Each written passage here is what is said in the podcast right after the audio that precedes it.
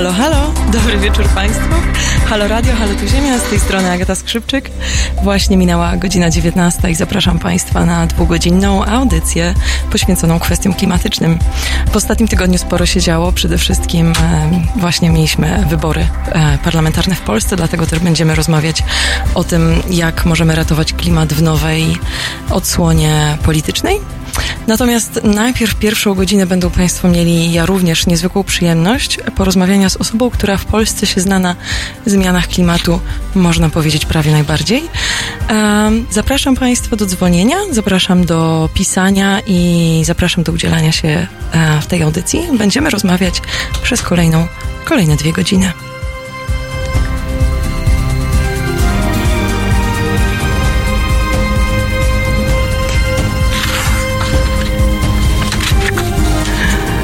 Czy już? Witam również naszego realizatora Kubę. Po raz pierwszy tutaj dzisiaj ze mną, razem jesteśmy, także proszę zostać z nami. Będziemy z Państwem rozmawiać przez kolejne 2 godziny. I tym samym witam serdecznie mojego pierwszego gościa w studio, profesora Szymona Malinowskiego, profesora atmosfery z Wydziału Fizyki na Uniwersytecie Warszawskim. Tak. Dzień dobry Państwu. Dzień dobry. Chciałam jeszcze Państwu, którzy nas oglądają, chciałam wytłumaczyć po raz kolejny już tydzień po tygodniu obecność obcej ekipy w naszym studio. Jest z nami realizator filmowy Jonathan Ramsey i Jonathan kręci film dokumentalny o profesorze Malinowskim oraz o tym, w jaki sposób obywatele w Polsce postrzegają zmianę klimatu i jak można tutaj o nią walczyć. Dobrze przedstawiłam chyba. No tak, próbujemy taki projekt zrobić z Jonathanem wspólnie i z kolegami, którzy kręcą. Także witamy ich również tutaj w studio i będziemy śledzić rozwój tego filmu. A z panem profesorem Malinowskim miałam przyjemność rozmawiać parę lat temu. Nie wiem, czy pan pamięta. W każdym razie przeprowadzałam z panem wywiad telefoniczny i muszę powiedzieć, że w ten czas powiedział pan takie słowa, które bardzo utknęły mi w głowie i do tej pory często z nich korzystam w rozmowach na temat zmiany klimatu. Mianowicie przy okazji tornad, które przeszły przez Polskę parę lat temu, spytałam pana o to, czemu cały czas trwają dyskusje na temat tego, czy wierzyć w zmianę klimatu, czy nie. I pan wtedy w jednym zdaniu powiedział, że nie możemy rozmawiać o tym, czy zmiana klimatu istnieje, czy nie, ponieważ klimat się zmienia i to jest fakt. Bardzo mi te słowa, tak jak mówię, bardzo je zapamiętałam, ponieważ jest to jakaś taka niepodważalna nauka, niepodważalna statystyka, która za tym stoi. Nawet nie tylko statystyka, bo to jest czysta fizyka, która za tym stoi. My klimat opisujemy w języku strumieni energii, zawartości energii w systemie klimatycznym, tego, ile energii Ziemia otrzymuje i oddaje w kosmos, i te wszystkie rzeczy są mierzone od satelitów do powierzchni Ziemi, różnych systemów pomiarowych, i potrafimy pokazać na podstawie tych pomiarów, że po pierwsze ta zmiana klimatu bardzo szybka w tej chwili, zupełnie nieprawdopodobnie szybka zachodzi, a po drugie, że jesteśmy jej sprawcami w przeciwieństwie do wszystkich innych zmian klimatu, które zachodziły w przyszłości. To jest, proszę Państwa, taka jedyna w swoim rodzaju zmiana klimatu, której nigdy w historii geologicznej planety nie było i jesteśmy to w stanie w 100% twardo udowodnić. Czyli powiedzmy naszym widzom i słuchaczom, że klimat zmieniał się wielokrotnie już wcześniej, prawda? No tak, dinozaury miały cieplej, prawda, kiedyś rosły wielkie paprocie w bardzo ciepłym klimacie, z których powstały złoża węgla kamiennego. Kiedyś w atmosferze było więcej dwutlenku węgla i cała historia geologiczna Ziemi to jest historia zmian. Z tym, że ta zmiana, która teraz występuje w przyszłości, która występuje w tej chwili, jest zupełnie inna od wszystkich innych zmian przeszłości. Z tego powodu, że uruchomiliśmy nowy proces, który w tej chwili rządzi klimatem, którego nigdy w historii geologicznej Ziemi nie było. Kiedyś przez długie dziesiątki milionów lat, średnio rzecz biorąc, malała zawartość dwutlenku węgla w powietrzu i był on odkładany w skałach osadowych. Węgiel, ropę naftową w gaz został zamieniony, ten węgiel organiczny w procesie fotosyntezy. Troszeczkę mały kawałek energii słonecznej, który temu posłużył, jest zamknięty w tych skałach osadowych. I teraz my w procesie wielokrotnie szybszym, miliony razy szybszym niż on był zamykany, odwracamy ten proces, tak? To znaczy wykopujemy ten węgiel zamknięty w skałach przez naturę, która powodowała te wszystkie zmiany i spalamy go, emitując do atmosfery dwutlenek węgla. I to jest nasze tak zwane wymuszenie na klimat. Kiedyś wymuszenia były z powodu aktywności słonecznej, z powodu zmian orbitalnych, z powodu różnych tego rodzaju zewnętrznych czynników, prawda? Aktywności wulkanicznej, która w stosunku do systemu klimatycznego jest zewnętrzna. Pojawił się jeden potężny nowy czynnik, który w tej chwili dominuje wszystkie zmiany klimatu i to jest ten proces, który myśmy zaczęli wprowadzać 250 lat temu. Czyli można powiedzieć, że natura w tej swojej konstrukcji nie przewidziała rozwoju człowieka bo zaskakujące jest to, że my sami, będąc częścią tego systemu, jesteśmy tak diametralnie na niego w stanie wpłynąć, że doprowadzamy do autodestrukcji. Wydawałoby się, że czy może wszyscy mają taką nadzieję, że jednak natura w swojej konstrukcji powinna nas przed tym ochronić. No, natura siebie ochroni, ale nie nas. A no właśnie. To jest właśnie ta różnica, że my nie zniszczymy życia na Ziemi, my nie zniszczymy planety, my zniszczymy siebie z tego powodu, że zmienimy planetę do tego stopnia, że nie będziemy w stanie na niej żyć, jak i wiele innych organizmów żywych czy ekosystemów, które na niej występują, co nie znaczy, że zniknie życie na Ziemi. Czyli tak naprawdę my jesteśmy tym jedynym elementem, który zniknie. No my i duża część naszego otoczenia. W każdym bądź razie mamy na to dużą szansę. Ja nie mówię, że musimy zniknąć. Ja mówię, że mamy na to dużą szansę, bo ten proces, który zaczęliśmy, wzmacniamy o czynnik 2 co mniej więcej 25-30 lat. Mhm. Czyli krótko mówiąc, całe nasze oddziaływanie na klimat od początku epoki przemysłowej do tego, co było 30 lat temu, jest mniej więcej takie samo, jak od tego, co było 30 lat temu do teraz. Podwoiło się w ciągu ostatnich 30 lat. I to jest działanie, które regularnie prowadzimy. No i teraz doszło do tej sytuacji, że to działanie już jest tak silne, że system klimatyczny, który jest bardzo, bardzo delikatny i bardzo niewielki z tych wszystkich systemów ziemskich, cała atmosfera, proszę Państwa, jest taka, że gdyby ją sprężyć do gęstości wody, to zajmowałaby 10 metrów grubości, prawda? I malutką część tylko tej atmosfery stanowią gazy cieplarniane, które powodują, że klimat na Ziemi jest inny niż na Księżycu, który dostaje tyle samo energii od Słońca. Aha. No i my w tym momencie ten malutki kawałek zmieniamy w dramatycznym stopniu. A klimat to z jednej strony jest statystyka stanów pogody, ale tak naprawdę to jest system, który podtrzymuje życie na tej planecie i wyewoluował razem z tym życiem.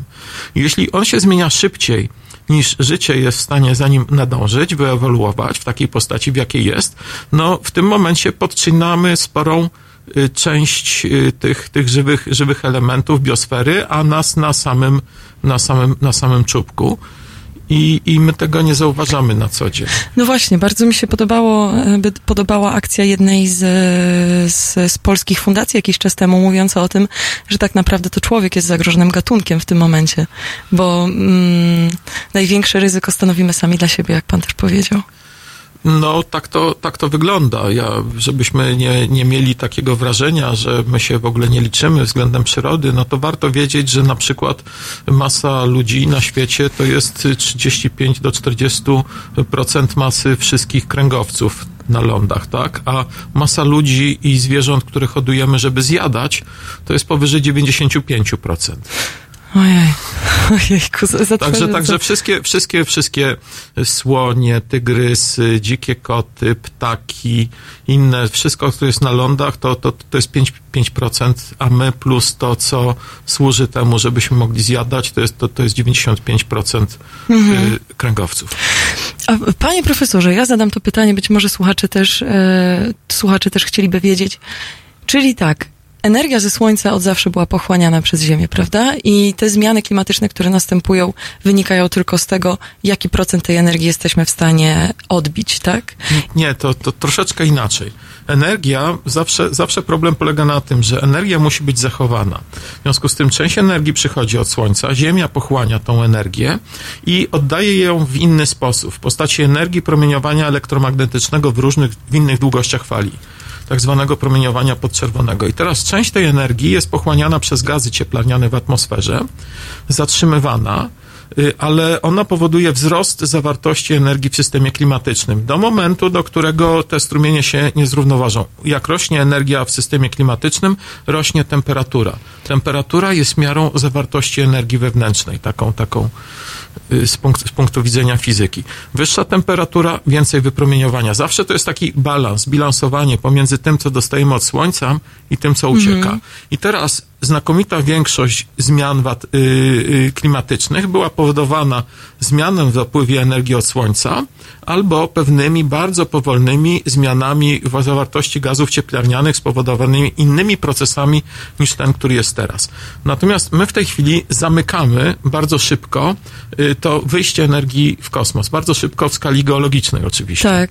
I w związku z tym Ziemia się szybko nagrzewa, żeby tą energię silniej emitować.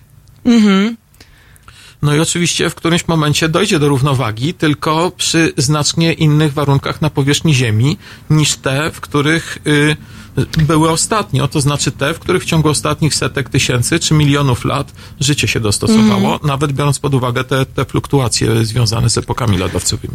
No właśnie, pamiętam, rozmawiamy o tym z punktu widzenia fizyki, natomiast podczas mojej pierwszej audycji tutaj był ze mną gość, który puścił nagranie swojego 1,5-rocznego syna, czy może 3-letniego syna. Zapytał się go, czym są zmiany klimatu, czym jest globalne ocieplenie i ten syn powiedział, że to jest tak, jakbyśmy taki kożuszek nałożyli na ziemię i nam się robi bardzo, bardzo gorąco i nie możemy się przewietrzyć. Wrócimy do tego tematu za chwilkę, posłuchajmy Neila Younga.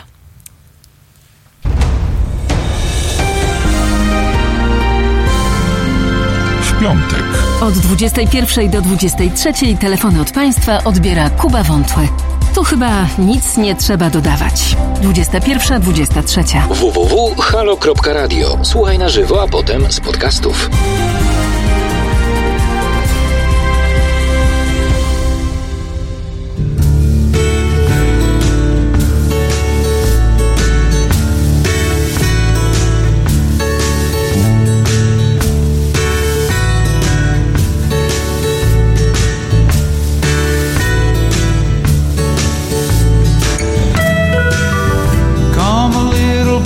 Closer, hear what I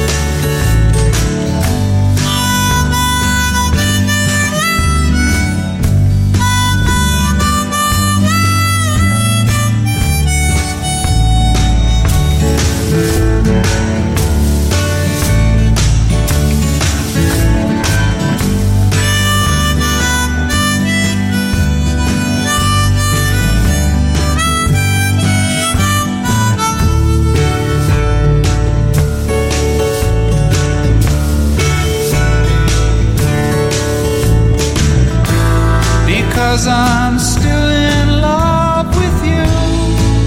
I wanna see you dance again, because I'm still in love with you. On this harvest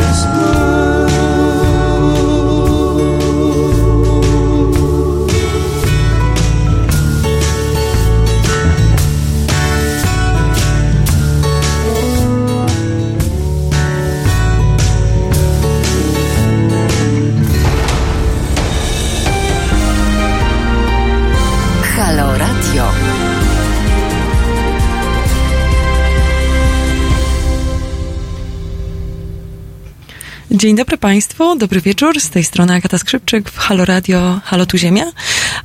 Zanim przejdziemy do dalszej części audycji, chciałam odpowiedzieć na Państwa pytania. Tak, muzyki w YouTubie cały czas nie słychać, ponieważ taka jest polityka YouTuba, że nie możemy tych utworów tam puszczać. Także jeżeli mają Państwo ochotę, to mogą nas przez Państwo, przez naszą aplikację słuchać też. I wtedy jest świetna muzyka puszczana. Chciałam również wytłumaczyć, skąd te lustrzanki u nas w studio. Mamy dzisiaj ekipę filmową, reżysera Jonathana Ramseya, który kręci film dokumentalny o postrzeganiu zmian klimatu przez Polaków. Także to będzie ciekawe. Co jeszcze chciałam powiedzieć, że tak, że od tego tygodnia mamy już podcasty również. Państwo się pytali o to wielokrotnie, więc mamy już podcasty, można nawet nasz znaleźć na Spotify, do czego serdecznie zachęcam. I tam możecie wysłuchiwać wszystkich audycji, których nie mieliście okazji wcześniej przysłuchać. Dzisiaj jesteśmy w naszej audycji Halo Tu Ziemia do 21:00.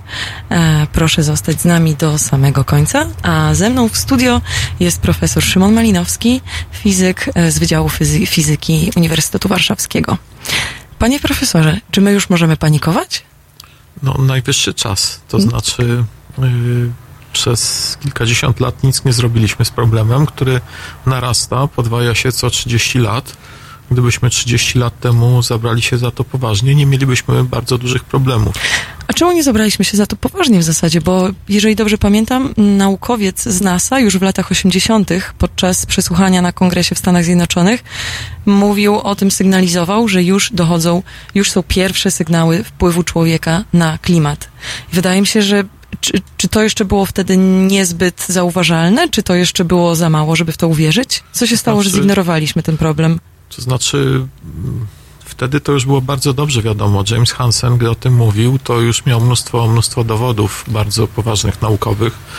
Mieliśmy już specjalne satelity obserwujące zmiany klimatyczne na Ziemi. Cała nauka się rozwijała wokół tego. Tak naprawdę, proszę Państwa, problem globalnego ocieplenia to został opisany pod koniec XIX wieku, a udowodniony w latach 30. i 40. Strasznie dużo nauka skorzystała na zimnej wojnie w tej kwestii. Ogromna ilość badań klimatu i różnego rodzaju procesów, które zachodzą w atmosferze, oceanie, związanych są z klimatem, była finansowana dla potrzeb marynarki wojennej czy sił zbrojnych. Może to się wydawać dziwne, ale wszystkie podstawy naukowe globalnego ocieplenia w zasadzie zostały sfinansowane z pieniędzy na badania wojskowe. No proszę, czyli te rzeczy idą w parze jednak, jakby nie było gdzieś tam... Tak, teraz główne bazy danych na przykład o tym, jak dwutlenek węgla i inne gazy absorbują promieniowanie, co się dzieje w powietrzu i tak dalej. To były badania robione dla lotnictwa Stanów Zjednoczonych i główna baza danych, która jest dostępna dla każdego w sieci, nazywa się HiTran. To powstała na podstawie tych badań, jest cały czas oczywiście uzupełniana i udoskonalana. No proszę. No proszę. No właśnie, Państwa też bardzo zachęcam, bo ja mam tą ogromną przyjemność dzisiaj zadawania Panu Profesorowi pytań. Zachęcam Państwa do zrobienia tego samego. Możecie komentować naszą audycję na YouTubie. Możecie też dzwonić do nas do studia pod numer 22 390 59 22, do czego serdecznie zachęcam. Będziemy wysłuchiwać z przyjemnością Państwa telefonów i na nie odpowiadać. Jedno z pytań zadanych przez naszego słuchacza które mnie też osobiście bardzo ciekawi. Jeden z słuchaczy pytał się, czy jesteśmy w stanie zapanować nad tymi zjawiskami zmian klimatu przy coraz większej liczbie ludności na Ziemi. Wydaje się, że to jest jeden z największych problemów i ciężko znaleźć na niego rozwiązanie. Co pan uważa na ten temat? To znaczy, fizyka mówi, że jesteśmy w stanie, natomiast problem polega na tym, że nam ludziom, w miarę jak jest nas coraz więcej tych zasobów zużyli, jest coraz trudniej. Wywieramy coraz większy wpływ. Można to sparafrazować w ten sposób, że jest nas więcej ludzi, tak? Ziemia jest skończona. To znaczy, wiemy, że podstawową sprawą, jeśli idzie o wolność, to jest...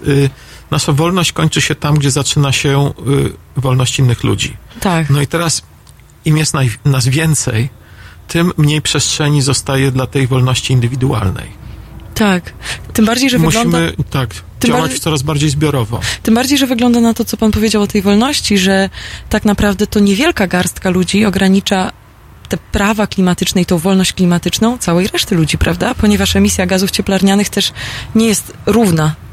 Tak, emisja gazów cieplarnianych nie jest równa, ale to trochę wynika z tego, że my nie traktujemy jej poważnie, prawda? W tej chwili już, jeżeli emitujemy do atmosfery jakieś trujące związki, musimy za to płacić. Jeżeli emitujemy, wylewamy ścieki do rzeki nieoczyszczone, to musimy za to płacić znacznie wielkie, ogromne kary.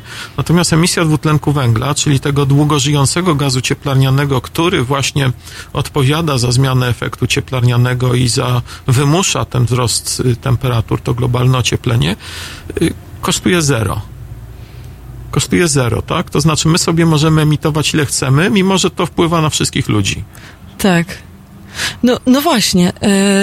A co pan uważa, bo tutaj też jeden z słuchaczy zadał pytanie na temat Grety i to jest, wydaje się, że jest to, czy może to być jakiś przełom w świadomości postrzegania też tego ryzyka zmiany klimatu? Myśli pan, że tego typu wydarzenia mogą coś zmienić? Bo wygląda na to, że tak naprawdę nic się nie zmieni, dopóki nie zmieni się też nasza świadomość i tak jak pan powiedział, traktowania tego poważnie. Znaczy zmiana świadomości nie wystarczy, bo klimat to jest sprawa fizyczna, więc musi się zacząć fizyczne działanie. Oczywiście zmiana świadomości przyda się do tego, żeby można było różnego rodzaju działania fizyczne ograniczające emisję, czy ścinające ją do zera, bo w tej chwili sytuacja już wygląda tak, że w zasadzie każde działanie, które podejmujemy i nie prowadzi do ścięcia emisji do zera w bliskiej przyszłości, to jest działaniem jawnie na naszą niekorzyść. Wszystkie inwestycje, które budujemy, na przykład budujemy nowy dom i stawiamy w nim nowy piec. Mhm. To jest coś, co jest sprzeczne z tym, co nam mówi nauka, bo nauka mówi, że w ciągu 10 czy 12 lat powinniśmy emisję ograniczyć o połowę, a do roku 2050 ściąć do zera, żeby uniknąć różnego rodzaju bardzo niepożądanych skutków. Czyli jeżeli my budujemy cokolwiek, co ma przetrwać, co ma być trwałe, to w zasadzie to już nie powinno emitować. Wszystkie domy, które budujemy, powinny być zeroemisyjne.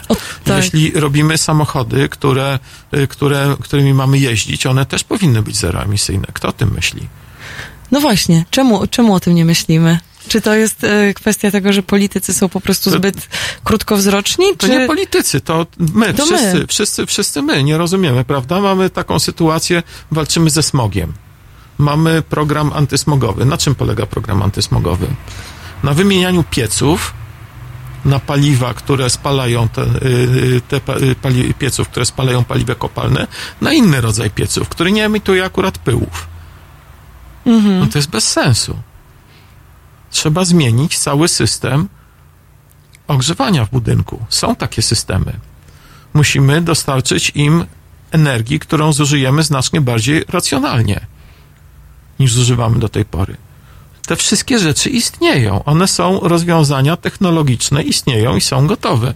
Tylko my, proszę pani, tego nie wiemy i nie stosujemy. A nie uważa pan, że może właśnie takie głosy naukowców są po prostu za mało dopuszczane też w ogóle do dyskursu politycznego, że słowa 14-latki ze Szwecji, jakkolwiek by nie miała dużego wpływu na traktowanie tych tematów w tej chwili na świecie, to te słowa jednak są powtarzane na całym świecie, a właśnie takie rzeczy, o których pan mówi, nie za bardzo. One się jakoś nie... No, ale wie pani, to jest wszystko, działa na zasadzie teatru i show, tak? Jeżeli naukowiec zajmuje się poważnie tym, co robi i mówi o wynikach swoich prac, to nie jest żaden, że tak powiem, news. Mhm. Natomiast jak wyjdzie młodsza dziewczyna, bardzo ją szanuje i bardzo jej kibicuje za to, co robi, zacznie o tym mówić, to się nagle robi news z tego. I wszyscy zaczynają mówić, z tym, że powiedzmy połowa ludzi albo jeszcze więcej mówi o Grecie, a nie o problemie. Tak? No bo newsem jest to, że Greta występuje, a nie informację, którą przekazuje. No właśnie, ja mam takie wrażenie, że za tymi całymi akcjami, które były, zaraz mamy też pytanie, sporo pytań o źródła energii, też za chwilkę właśnie o tym porozmawiamy. Natomiast jeszcze wracając do Grety, zastanawiam się, czy w ogóle będzie to miało jakiś wymierny efekt, bo mam wrażenie, że mimo wszystko po całym zamieszaniu wokół jej osoby, po wystąpieniu na szczycie ONZ, że w ogóle nadal się nie mówi właśnie o tak prostych rzeczach, o konkretnych rozwiązaniach, o których pan wspomniał, na przykład o piecu. Nikomu już nie starcza tej uwagi, żeby słuchać tego. Jakby tak mam wrażenie, że po prostu, że to nie jest jakby na tyle ciekawy news. Tak, to nie jest ciekawy news, to jest ortogonalne czy prostopadłe do naszych codziennych przekonań. To wymaga zmiany przyzwyczajeń, więc my jesteśmy bardzo konserwatywni, tak? Jak pani ma tutaj smartfona, to ta klawiatura, którą pani tam naciska, żeby napisać SMS-y, to jej układ został wymyślony po to, żeby się te młoteczki starej maszyny klawiszy nie zaczepiały, żeby się nie nadawała do zbyt szybkiego pisania. To jest nasz sposób działania, tak? Mhm. Mamy wszystko w ręku, żeby zrobić mnóstwo rzeczy lepiej. Ale jesteśmy przyzwyczajeni do pewnych rzeczy, nawet nie pomyślimy, że można inaczej. No właśnie, a można inaczej i myślę, że sporo rzeczy można zmienić i za chwilę porozmawiamy właśnie o tym, czy jesteśmy w stanie zmienić naszą chociażby polską energetykę, polski transport, tak żeby trochę walczyć z tym, co się dzieje dookoła. Zostańcie Państwo z nami, ze mną profesor Szymon Malinowski, zachęcam Państwa do dzwonienia i do pisania, postaram się poczytać wszystkie Wasze komentarze i postaramy się odpowiedzieć na część z nich, także zostańcie proszę z nami. W niedzielę. Między 15 a 17 aktywista miejski. Wróg numer 1 pełnomocników 140-letnich właścicieli kamienic, przeciwnik betonu, miłośnik zieleni, Jan Śpiewak i jego goście. 15-17. www.halo.radio. Słuchaj na żywo, a potem z podcastów.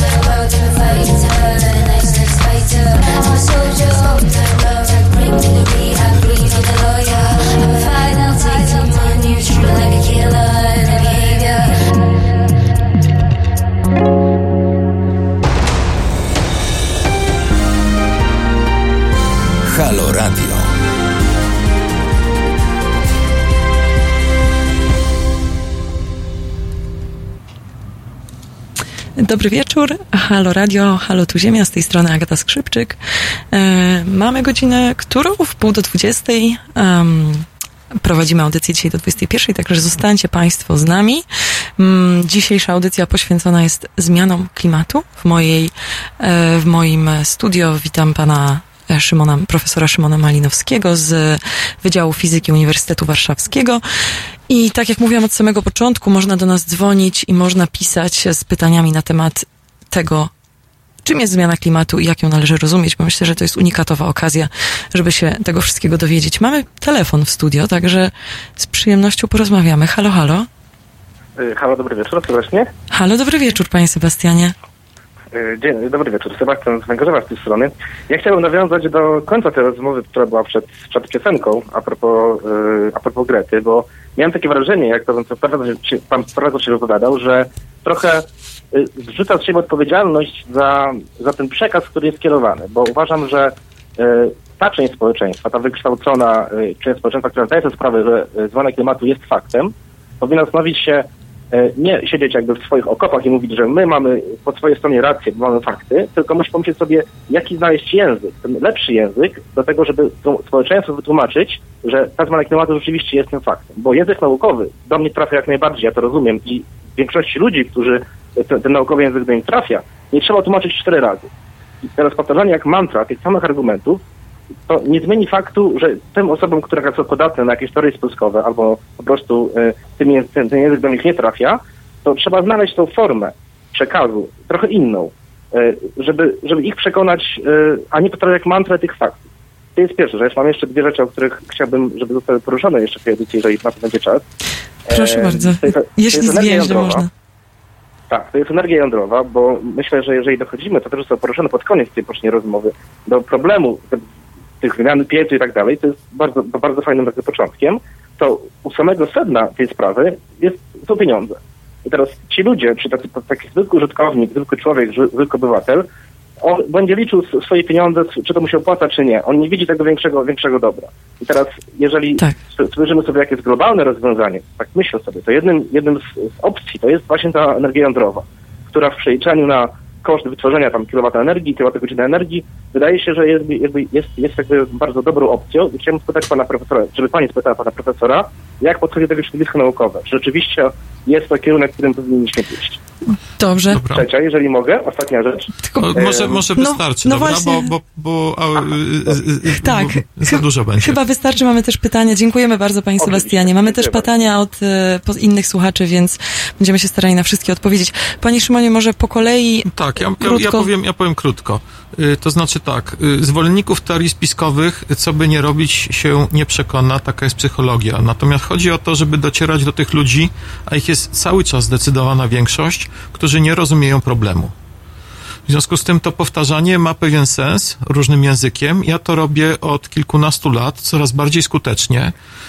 Także zaczyna nas być słychać. Zapraszam na stronę naukaoklimacie.pl, którą razem z kolegami wiele lat rozwijamy i mamy już bardzo dużą liczbę fanów i działamy w tej kwestii. Teraz jeśli idzie o energię.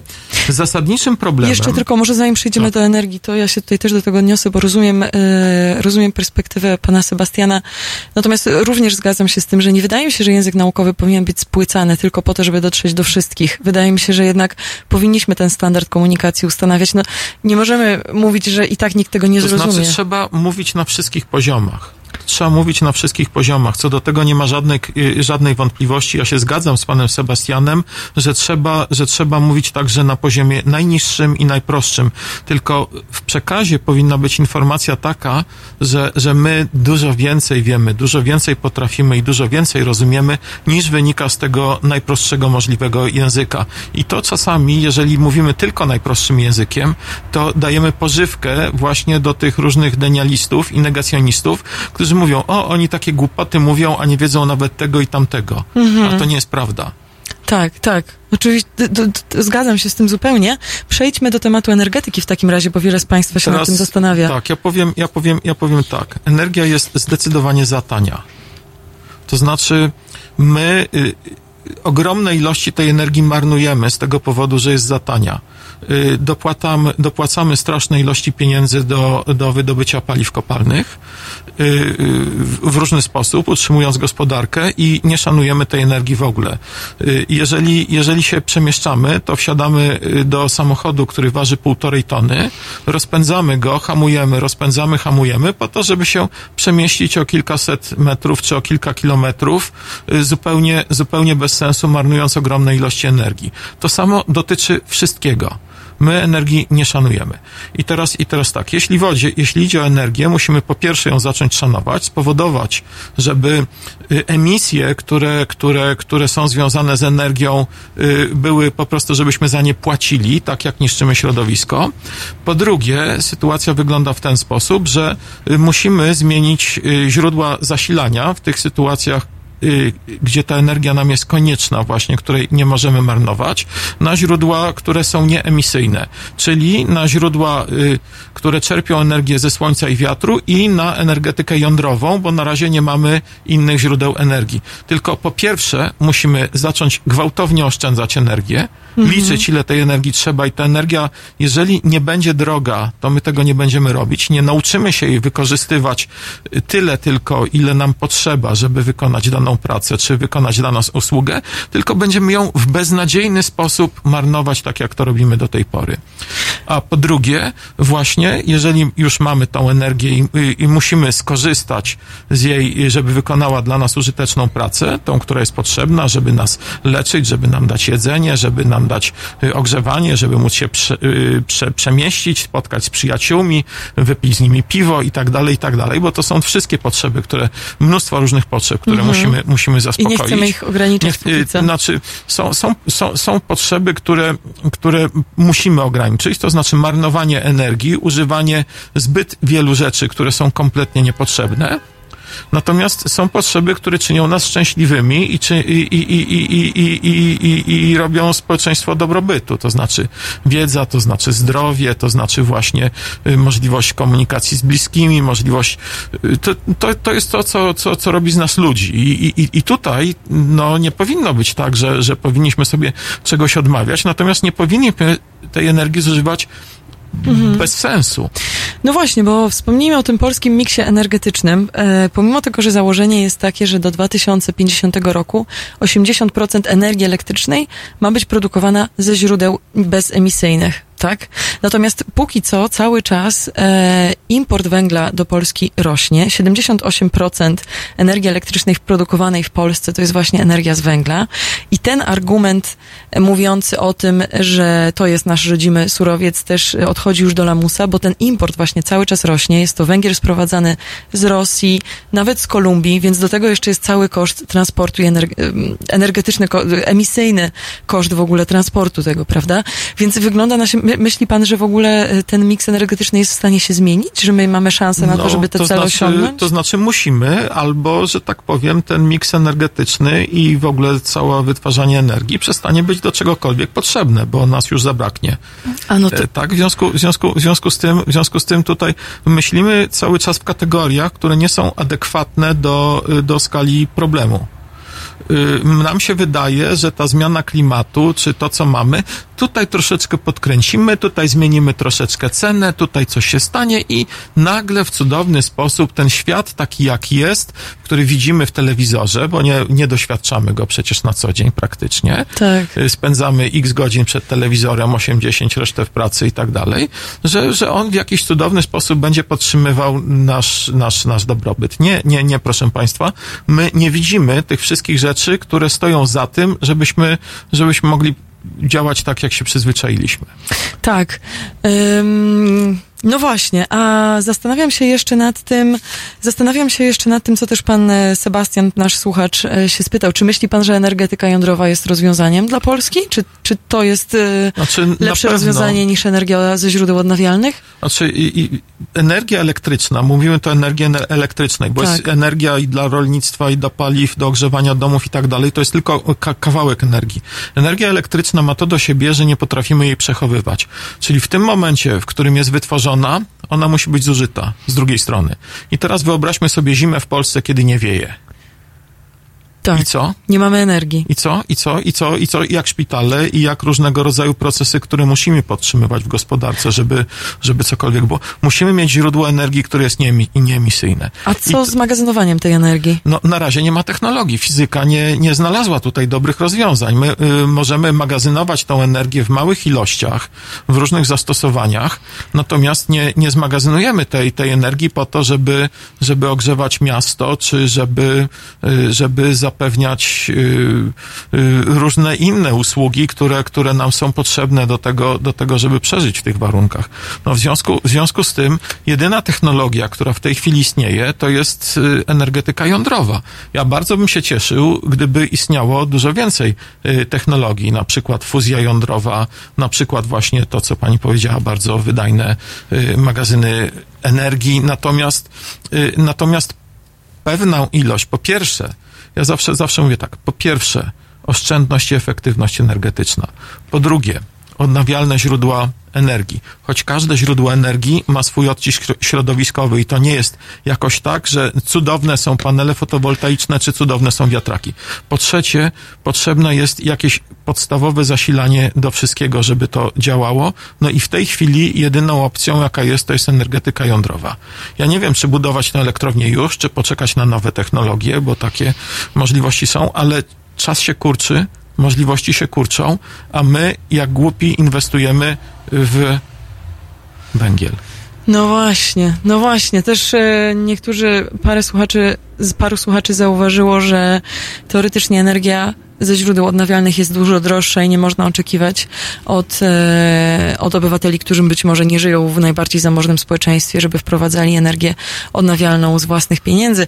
Natomiast warto zauważyć, że ten koszt być może jest jakiś większy w krótkim terminie. Natomiast koszt, tak jak pan wspomniał, niewprowadzenia, niezmieniania tej energetyki będzie niewypłacalny. No tak, ale właśnie problem kosztów to polega na tym, że my możemy tą energię marnować dowolnie. Gdybyśmy zrobili dopłaty czy możliwości właśnie zainstalowania wentylacji z rekuperacją i pomp cieplnych, no to w tym momencie zużywalibyśmy dużo mniej energii, na przykład na potrzeby bytowe dla tych ludzi. Ona jest dużo droższa z tego też powodu, że straszne ilości tej energii się marnują. Tak. Nam nie chodzi o to, ile kosztuje jednostka energii, nam chodzi o to, żeby za rozsądną ilość pieniędzy kupić czy dostać odpowiednią usługę. Tak, no właśnie. Wrócimy jeszcze do tej energetyki, bo to też jest bardzo ciekawe. Zapraszamy tylko na parę minut razem z Rosin Murphy i zostańcie państwo z nami po tej przerwie. W piątek. Między 17 a 19 Agnieszka Żądło da upust swojej reporterskiej pasji. 17:19. www.halo.radio. Słuchaj na żywo, a potem z podcastów.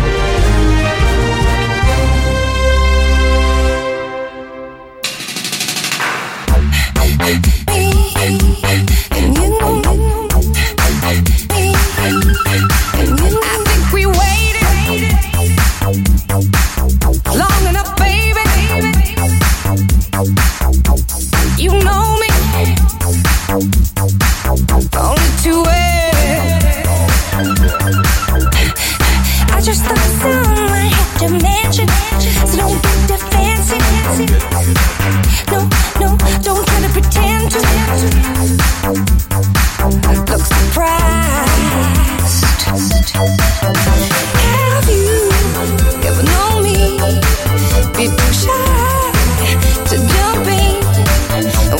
to you. I can't wait, 'cause you know me better than I know myself. You know me better than I know myself. You know me the best. You know me better than I know myself. You know I do expect me, and you know.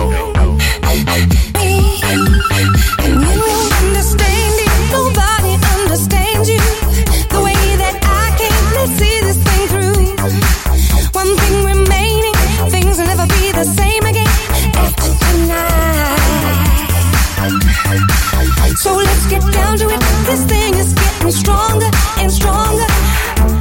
We need to take it further. I can't wait no longer. I waited my turn. I waited in line. How long have I known you? Not all this time. Be untrue. I think we're more than friends. Let me see this through. You know me better than I know myself.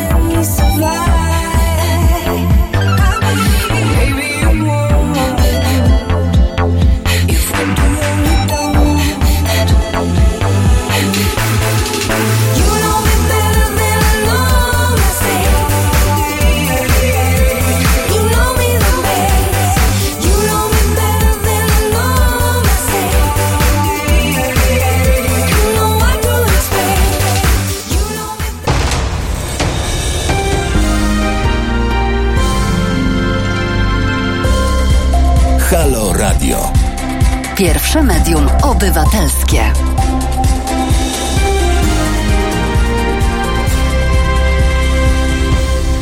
Dobry wieczór Państwu, Agata Skrzypczyk z tej strony,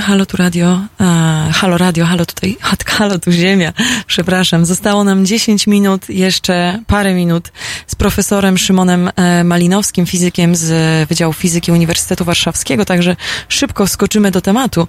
Rozmawialiśmy o energii, o produkcji energii, o marnowaniu energii. Warto też, myślę, poruszyć temat kwestii transportu, który odpowiada za ogromne zużycie energii właśnie, przede wszystkim transport lotniczy w tym wypadku.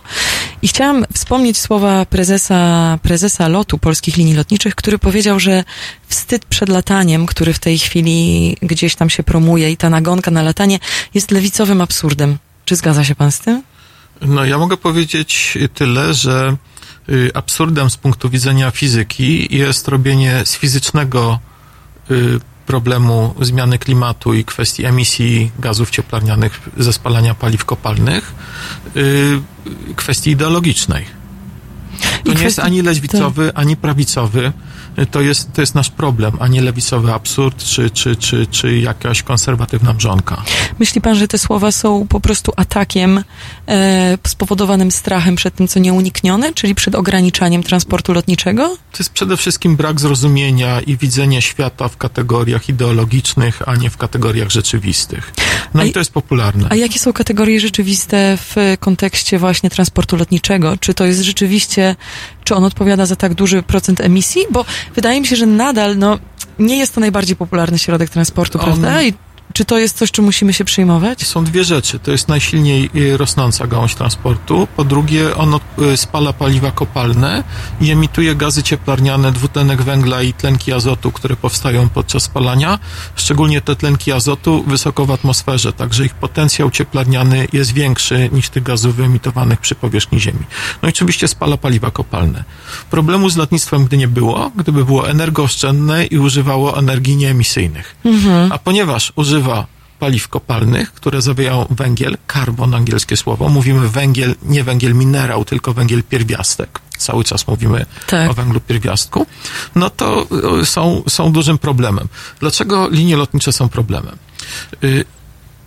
Bo zużywają dużą ilość paliw kopalnych na przeniesienie pasażera na odcinku o jednostkowej długości. Mniej więcej tyle, co nieduży samochód z jednym kierowcą. To wydaje się znowu nie tak strasznie dużo, ale problem polega na tym, że ten ruch lotniczy gwałtownie rośnie. Po drugie, cała sprawa, jak on jest zorganizowany, to jest nieuczciwa konkurencja w stosunku do innych środków transportu, bo paliwo lotnicze nie jest objęte akcyzą, jest międzynarodowa umowa. W związku z tym rachunek ekonomiczny jest zupełnie inny. Prawdopodobnie ten cały system przewozów lotniczych nie rozwinąłby się do tego stopnia, gdyby panowała uczciwa konkurencja. Mhm. Być może mielibyśmy bardzo rozwinięty transport kolejowy i szybkie koleje, które zużywają znacznie mniej tych paliw kopalnych na jednostkę energii. Jest ich możliwość zasilenia nieemisyjnymi źródłami energii. No. Na razie, jeśli idzie o samoloty, na nieemisyjne źródła energii, przepraszam bardzo, takich nie mamy i nie przewidujemy w najbliższej przyszłości. No właśnie, więc ten brak akcyzy, te niskie koszty przetransportowania się na weekend, na drugi koniec. Tak, brak tutaj, a koszt gdzie indziej, tak? No właśnie, bardzo ciekawe jest to, znalazłam dzisiaj taką statystykę, że w 79 roku zeszłego wieku 65% Amerykanów nigdy w życiu nie latało, a 3 lata temu 80% Amerykanów leciało już przynajmniej raz. Więc co do zasady chyba to nie może być zrównoważony środek transportu przy takiej dużej emisyjności. I takiej dużej dynamice rozwoju, tak? To tak nam jest wygodnie, bo tak. Ja jestem człowiekiem, latałem samolotem i czasem służbowo latam, choć staram się odmawiać i prywatnie także mało korzystać z tego środku transportu, bo wiem jakie on niesie zniszczenia środowiskowe. Ale przepraszam, mówmy, stawiajmy sprawy uczciwie. To nie jest kwestia ideologii, tylko to jest kwestia emisji gazów cieplarnianych, które prowadzą do możliwie w bliskiej przyszłości do katastrofalnej zmiany klimatu. I możemy sobie mówić o lataniu, o rozwoju lotnictwa. Jak dojdzie do katastrofy, nie będzie lotnictwa. No właśnie, bardzo mi się podoba ta perspektywa naukowa, z którą się tutaj pan z nami dzieli, bo niestety zmiana klimatu stała się strasznie polityczną kwestią. I również uważam, że jest to zupełnie absurdalne traktowanie tego jako prawicowa czy lewicowa kwestia. Ale oczywiście jest to, podejrzewam, lęk branży przed też jakimiś nadmiernymi regulacjami, bo uważa pan, że właśnie akcyza na paliwo to jest początek działań, które miałyby tutaj... Żadna akcyza na paliwo. Nakładamy podatek wysoki na wszystkie paliwa kopalne w zależności od ilości węgla w momencie, kiedy wyjeżdżają spod ziemi te paliwa. I koniec. I w tym momencie nie trzeba żadnej akcyzy lotniczej nastawiać, ani akcyzy na paliwo w benzynie, a środki z tego podatku częściowo rozdzielamy między ludzi, zmniejszając inne podatki na przykład, a częściowo przeznaczamy na transformację energetyczną i transformację gospodarczą. Tego typu pomysły są już bardzo dawno istnieją w ekonomii, ale nie potrafimy ich wprowadzić w życie. A wodorowe paliwa do samolotów? Co pan uważa na ten temat? No to jeżeli to wodorowe paliwo do samolotu powstanie właśnie z wykorzystania odnawialnych źródeł energii czy źródeł nieemisyjnych, znakomicie, no tylko który samolot lata na wodór?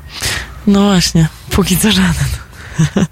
No właśnie, to jest też tego kwestia ciekawa z rozwojem jakiejkolwiek alternatywnej mobilności, tak jak na przykład elektromobilności w miastach, że nadal elektromobilność, która jest powiedzmy w Warszawie, to jest nadal to samo źródło energii praktycznie, bo to jest nadal węgiel, no to tak, są nadal paliwa kopalne. Marnujemy, tak? No i gdyby na przykład były malutkie, leciutkie samochody elektryczne, 2-3-osobowe, które zajmują 3 razy mniej miejsca na jezdni, gdzie akumulator może być x razy mniejszy i być odpowiednio szybciej naładowany. No No właśnie, panie profesorze, bardzo żałuję, że nie mamy więcej czasu, ponieważ sporo jeszcze różnych pytań mamy ze strony słuchaczy, ale może będziemy kontynuować ten temat w kolejnej godzinie, a z panem profesorem w tej chwili się pożegnamy. Bardzo dziękuję panu za udział w audycji. Dziękuję, tak. Proszę tak myśleć szerzej. No właśnie, musimy myśleć szerzej i myślę, że tak można panikować. Myślę, że tak powinniśmy też powiedzieć tutaj, odpowiedzieć na to wcześniej zadane pytanie. Państwa serdecznie zapraszam do zostania przez kolejną godzinę. Będzie ze mną Dariusz Szwed, ekonomista, który zajmuje się zrównoważonym rozwojem. Niegdyś polityk, niegdyś przewodniczący Partii Zielonych. W tej chwili strasznie szalony i pozytywny człowiek, który zastanawia się, jakie zmiany możemy wprowadzać w miastach, przede wszystkim chyba w miastach, żeby nam się żyło lepiej, żeby tą zmianę klimatu ograniczyć. Także jest to poniekąd też kontynuacja tego tematu. Proszę zostać z nami. Panie profesorze, jeszcze raz serdecznie dziękuję za przyjęcie tego zaproszenia. Dziękuję bardzo. Dobranoc. Dziękujemy.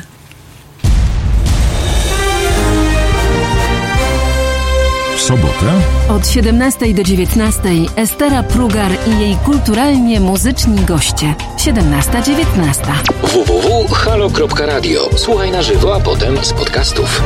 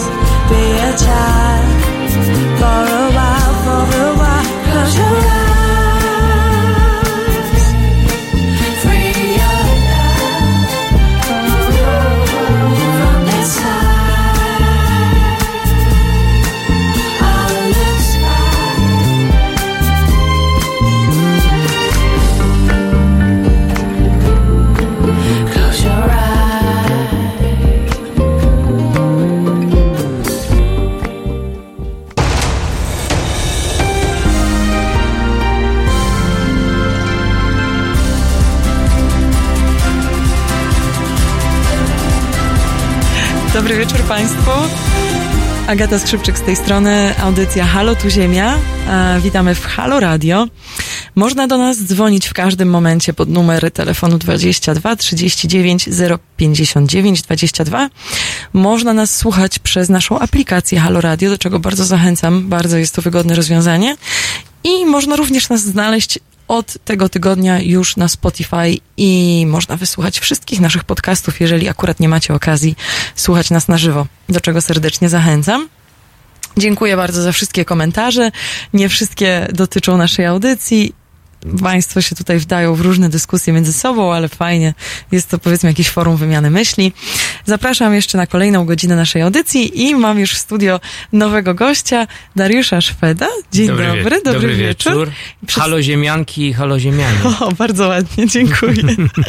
Przedstawię cię jeszcze raz. Przedstawiłam cię wcześniej jako działacza społecznego, ekonomistę zajmującego się zrównoważonym rozwojem niegdyś przewodniczącego Partii Zieloni i przede wszystkim też moja percepcja taka jest o tobie, że człowieka, który po prostu zastanawia się, w jaki sposób może nam się żyć lepiej i jak się my możemy do tego dołożyć.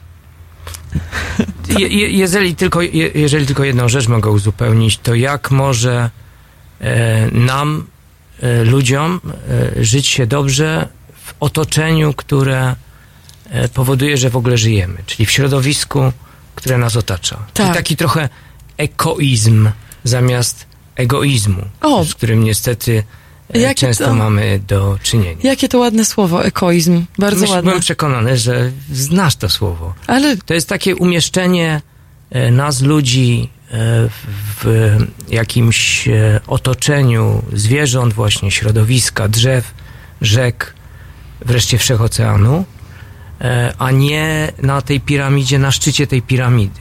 Czyli pokazanie, że nie ma ważniejszych i mniej ważnych istot, ale tylko my, jako ludzie, jesteśmy na tyle świadomymi istotami, z czym oczywiście mamy różne wyzwania na co dzień, bo ta świadomość trochę nas też obciąża, żeby robić coś na rzecz całej tej wspólnoty wszystkich istot. No tak, zresztą czyli ziemi, haloziemia. Bez eko nie ma ego tak naprawdę, bez tego ekoizmu nie ma też nas, więc właśnie z profesorem Malinowskim rozmawialiśmy o tym wcześniej, że musimy zadbać o wszystko dookoła, żebyśmy mogli przetrwać.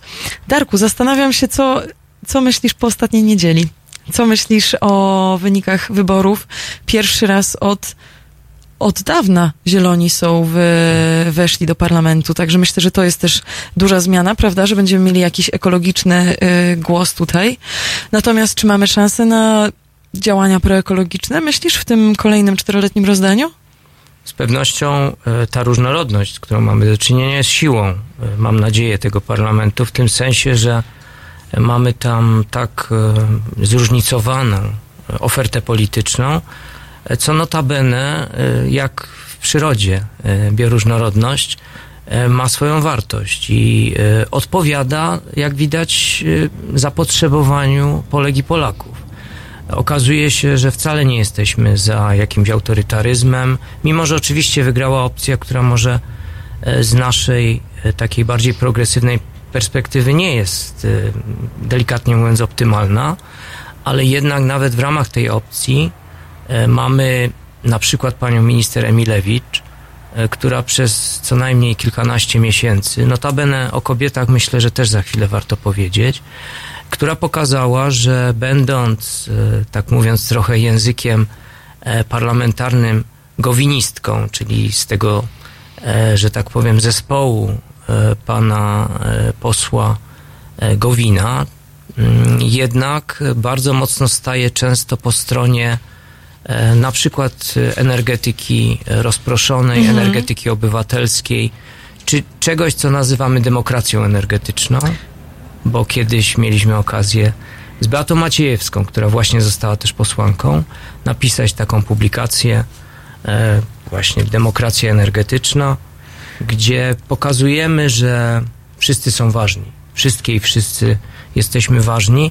Paradoksalnie to, co się teraz równolegle dzieje pod Sejmem. Chodzi mi o protest przeciwko absurdalnej ustawie dotyczącej w tym wypadku edukacji seksualnej.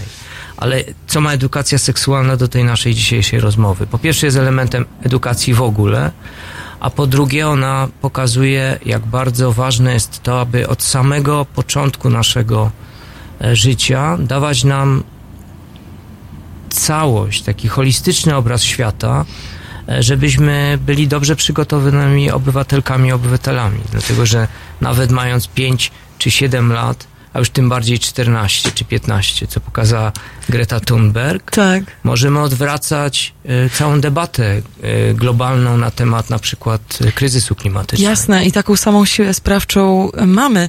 I rzeczywiście przynajmniej mieszkańcy Warszawy już pokazują swoje niezadowolenie. Jeszcze tutaj przez okno nie słychać wyników tych protestów.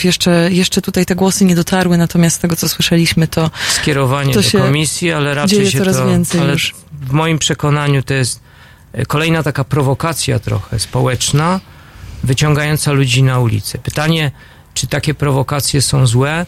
No na pewno marnujemy energię, trochę a propos demokracji energetycznej, warto oszczędzać energię społeczną, zatem na pewno byłoby fajnie, gdybyśmy nie musieli protestować, tak, tylko gdybyśmy ten czas mogli spędzić na przykład na wymianie żarówek w naszych mieszkaniach, bo w ten sposób ten sam czas moglibyśmy poświęcić nie na protestowanie przeciwko absurdalnym propozycjom przepisów, tylko raczej na budowaniu wspólnoty energetycznej w tym wypadku. Tak, natomiast jednak ten sprzeciw obywatelski, myślę, że też jest formą budowania wspólnoty i nie można się temu oprzeć. Dzisiaj mamy bardzo ciepłą noc, więc może ten proces potrwa długo. Pozdrawiamy wszystkich, którzy w tej chwili tam są, podczas kiedy my jesteśmy w studio radiowym niedaleko w zasadzie Sejmu. Tak. Czy myślisz, że w kolejnej kadencji parlamentu, czy myślisz, że energetyka będzie miała istotną rolę? Czy to będzie poddawane dyskusji? Wydaje się, że za każdym razem ktokolwiek próbuje zburzyć status quo, ten węglowy, nie za bardzo to pęka. I to, co wspomnieliśmy wcześniej z profesorem Malinowskim, że import węgla zamiast spadać rośnie, udział OZE w 2017 był niższy niż w 2016, więc zupełnie idziemy w jakimś absurdalnym kierunku. Czy myślisz, że mamy jakieś w ogóle szanse? Czy zieloni tutaj gdzieś, wiesz, włożą szprychę. Szprychę? W ten jadący wehikuł. Z pewnością zieloni, z pewnością progresywna lewica, bo jak wiemy mamy troje zielonych, mamy 49 osób, które reprezentują tę koalicję taką lewicową i jestem przekonany, że także wśród PO, czy nawet w PiS-ie, wspomniana pani minister Emilewicz, są osoby, które wiedzą, że dosypywanie do tego węglowego kotła jest już nie tylko absurdalne z powodów klimatycznych, że jest to absurdalne z powodów ekonomicznych, społecznych, i politycznych, dlatego, że zaczyna się taka ewolucyjna, ale rewolucja miejska, gdzie miasta mówią, idziemy zupełnie inną stronę. Na przykład Ostrów Wielkopolski niedawno ustami kolejnej kobiety, to będę podkreślał w każdej swojej wypowiedzi, pani prezydent Beaty Klimek ogłosił, że do 2040 roku będzie miastem samowystarczalnym energetycznie i w tym sensie będzie energetycznie neutralny klimatycznie, dlatego że oprze całą swoją energetykę na efektywności energetycznej oraz własnych zasobach odnawialnych źródeł. Czy to będzie wiatr, czy to będzie słońce, ale najpierw będą podnosili efektywność, czyli więcej zatykali dziury w tym dziurawym wiadrze, który niestety obecnie, z którym mamy do czynienia. My marnujemy niewyobrażalne ilości energii i za to płacimy. Ubóstwo energetyczne jest w Polsce jedno z najwyższych w krajach Unii Europejskiej. No właśnie, a jaki ma sens projektowania nowych, nowoczesnych, efektywnych rozwiązań energetycznych, jeżeli musimy je zaprojektować na zupełnie przestrzelony popyt? Pamiętam, kiedyś rozmawialiśmy już o tym jakieś 2-3 lata temu, że efektywność energetyczna musi być zupełnie podstawą modernizacji energetyki w kraju. Nie tylko modernizacji energetyki, jeśli pozwolisz uzupełnić, ale modernizacji państwa. Bo neoliberalna filozofia podaje, czy ideologia podaje nam taką propozycję tanie państwo. To mówili i platformersi, później też PiS czasami o tym mówił, że to państwo musi być tanie. Natomiast zielona polityka, którą mam przyjemność od lat promować, wskazuje, że państwo musi być efektywne. W tym sensie, że to nie znaczy, że sprowadzamy państwo do takiego najprostszego modelu typu policjant, żołnierz, jakieś takie bazowe usługi, ale mamy też bardzo wysokiego poziomu edukację, to a propos tego protestu, mamy wysoki poziom różnego typu usług publicznych, typu na przykład zdrowotne, które się też wiążą z klimatem, bo przecież jeżeli zmniejszymy emisję gazów szklarniowych do powietrza, do globalnej atmosfery, poprawi się także stan powietrza, a zatem poprawi się także stan naszego zdrowia. Przecież w Polsce około 45 tysięcy osób to jest tak, żeby Państwu trochę zobrazować, jaka to jest liczba. Słupsk, w którym miałem przyjemność kilka lat z prezydentem Biedroniem pracować, to jest miasto 90-tysięczne. Mhm. Czyli w 2 lata umiera Słupsk w Polsce, znika. Ludzie, którzy chorują na różnego typu choroby odsmogowe, wynikające ze smogu, z zanieczyszczenia powietrza, umierają przedwcześnie w Polsce. To jest niewyobrażalna skala. No właśnie, zapominamy, jak to wszystko jest powiązane po prostu, bo jest to powiązane pośrednio, gdzieś tam może w dłuższej perspektywie i po prostu o tym zapominamy. Wrócimy do tego za chwilkę, więcej o tych rozwiązaniach miejskich i o Twoim doświadczeniu ze Słupskiem, bo właśnie też bym chciała się ten temat poruszyć. Mura masa Państwa zabawi przez kolejnych parę minut. Zostańcie z nami.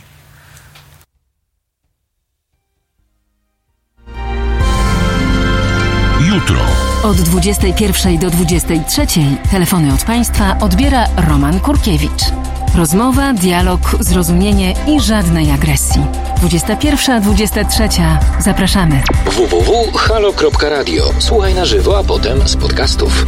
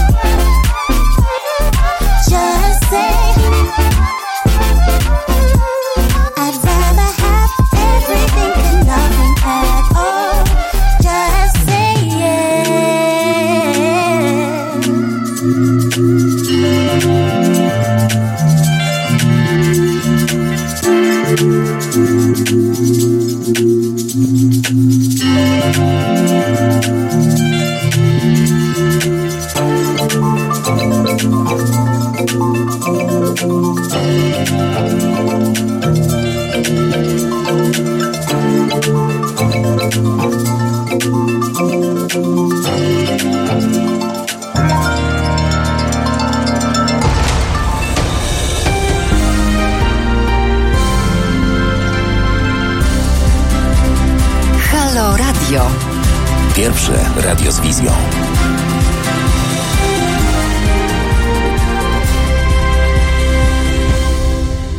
Jeden z naszych słuchaczy napisał w komentarzach, że jego koleżanki z pracy się tak nie uśmiechają i że cały czas ponure są. Bardzo to miłe. Zapraszamy do częstszego obserwowania Halo Radio. Dokładnie. Halo Ziemia. Właśnie chciałam powiedzieć, że u nas w Halo Radio zawsze mamy uśmiechy, nawet jak mówimy o poważnych tematach, bo I dobrą energię, zieloną. Bo bardzo przyjemnie nam się tutaj rozmawia i naprawdę muszę przyznać, że to radio zostało stworzone z dużą pasją i z dużą energią. Państwo pewnie wiedzą, że można wpłacać też i wspierać działalność naszego radia, bo tak naprawdę to opieramy się tylko i wyłącznie na Państwa dobrej woli, więc dzięki Wam tutaj możemy rozmawiać i mogą nas Państwo słuchać, więc bardzo zachęcam do częstszych i większych wpłat. Myślę, że będziemy się wywiązywać z tego, co możemy Wam zaoferować. W każdym razie można dzwonić tutaj do nas do studio. Jeszcze raz to wspomnę pod numer 22 390 59 22. Można też pisać komentarze i rozmawiać z nami. A ze mną w studio Dariusz Szwed. Dobry wieczór ponownie. Polityk? Czy były? Czy raczej były polityk? Politykiem chyba się jest całe życie. To znaczy ja postrzegam polityka czy polityczkę jako osobę, która jest po prostu taką sługą publiczną, która po prostu uważa, że przestrzeń publiczna jest ważna. W związku z tym nie zajmuje się tylko swoimi sprawami, co jak wiadomo większość czasu ludziom zajmuje, bo jesteśmy strasznie zapracowani. Tylko stara się też część tego swojego czasu, swojego życia wspierać właśnie sprawy publiczne. I tak postrzegam bycie polityczką. Czyli wszyscy możemy się stać politykami czy polityczkami w dobrej sprawie. Na przykład załatwiając trawnik, który jest zaniedbany wokół naszego domu, organizując społeczność lokalną, żeby on się stał taką mekką zieloną, na przykład lokalnej społeczności, już się stajemy polityczni, bo robimy politykę miejską na przykład. No właśnie, Darku, ja poznałam Cię w dosyć ekscytującym czasie, kiedy miałeś okazję pracować razem z panem Robertem Biedroniem w Słupsku, prawda? Tak.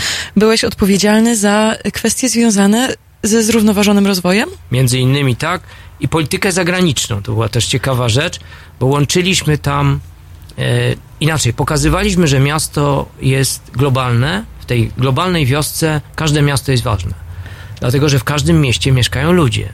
Z definicji na tym polegają miasta, a w związku z tym powstaje pewna wspólnota miejska, wokół której robimy miejską politykę. Ja starałem się wspierać prezydenta Biedronia w realizacji takiej idei zielonego miasta, czyli miasta, które jest zrównoważone w aspekcie ekonomicznym, społecznym i ekologicznym. No właśnie, a jaka jest Twoja wymarzona definicja tego zrównoważonego miasta? Na czym? Jakie są filary tego? Myślę, że to bardzo fajne pytanie, bo wymyśliłem jakiś czas temu takie określenie inteligentni mieszkańcy, czyli smart citizens. Bo często się mówi, w ogóle to nawet taka powstała po polsku, takiego określenia się używa, smart city.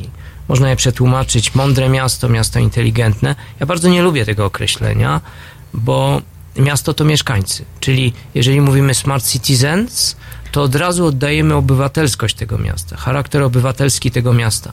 I w moim przekonaniu te miasta, które są najszczęśliwsze, najbardziej zielone jednocześnie, najbardziej mądre, są takie dlatego, że mają mądrych, zielonych, aktywnych obywateli i obywatelki. Także, którzy wymuszają samorządzie rozwiązania? Świetnie, że to powiedziałaś. Właśnie nie tylko wymuszają, ale stają się współwłaścicielami miasta, współzarządcami miasta, współprezydentkami i prezydentami miasta. W jaki sposób? Prosty przykład. Można zbudować drogę poprzez po prostu wylanie asfaltu i zadowolenie jakiejś części mieszkańców, pewnie tych, którzy są najgłośniejsi, a można wokół budowania drogi rozpocząć debatę o mobilności. A czym jest mobilność? Wcale nie drogą. Paradoksalnie drogi, wręcz co widzimy w Warszawie, powodują, że jesteśmy niemobilni. Stoimy w korkach. Czyli to oznacza, że jeżeli otwieramy miasto dla mieszkańców, to nie robimy polityki dla obywateli i obywateli, tylko z obywatelami i obywatelkami.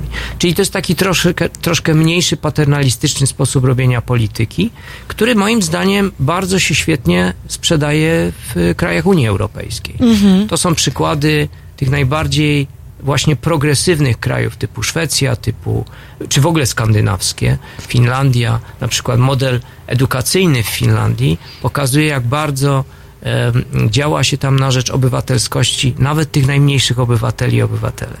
Nawet w przedszkolu już ludzi się uczy, tych małych ludzików, czy małych ludzi, uczy się na przykład podejmowania wspólnych decyzji. Na przykład nie buduje się im miasteczka zabaw na zasadzie, że przychodzi pan burmistrz czy pan prezydent i przecina wstęgę, ale daje im się zadanie.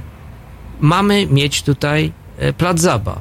I teraz ta przysłowiowa Zosia, czy Uli, jakkolwiek się będzie ta fińska dziewczynka nazywała, wspólnie z Pekka dyskutuje na przykład na temat huśtawki, na temat koloru i dyskutuje, czy na przykład nie lepiej zrobić piaskownicę, bo w piaskownicy można na przykład coś fajnego zbudować. I jeszcze, co najważniejsze, mają budżet. Aha. I w ramach tego budżetu mają oczywiście poddane pewne takie ciekawostki typu, że jeżeli coś połączą, to może być taniej. I w ten sposób budujemy świadomego obywatela już na poziomie 3, 4, 5 lat.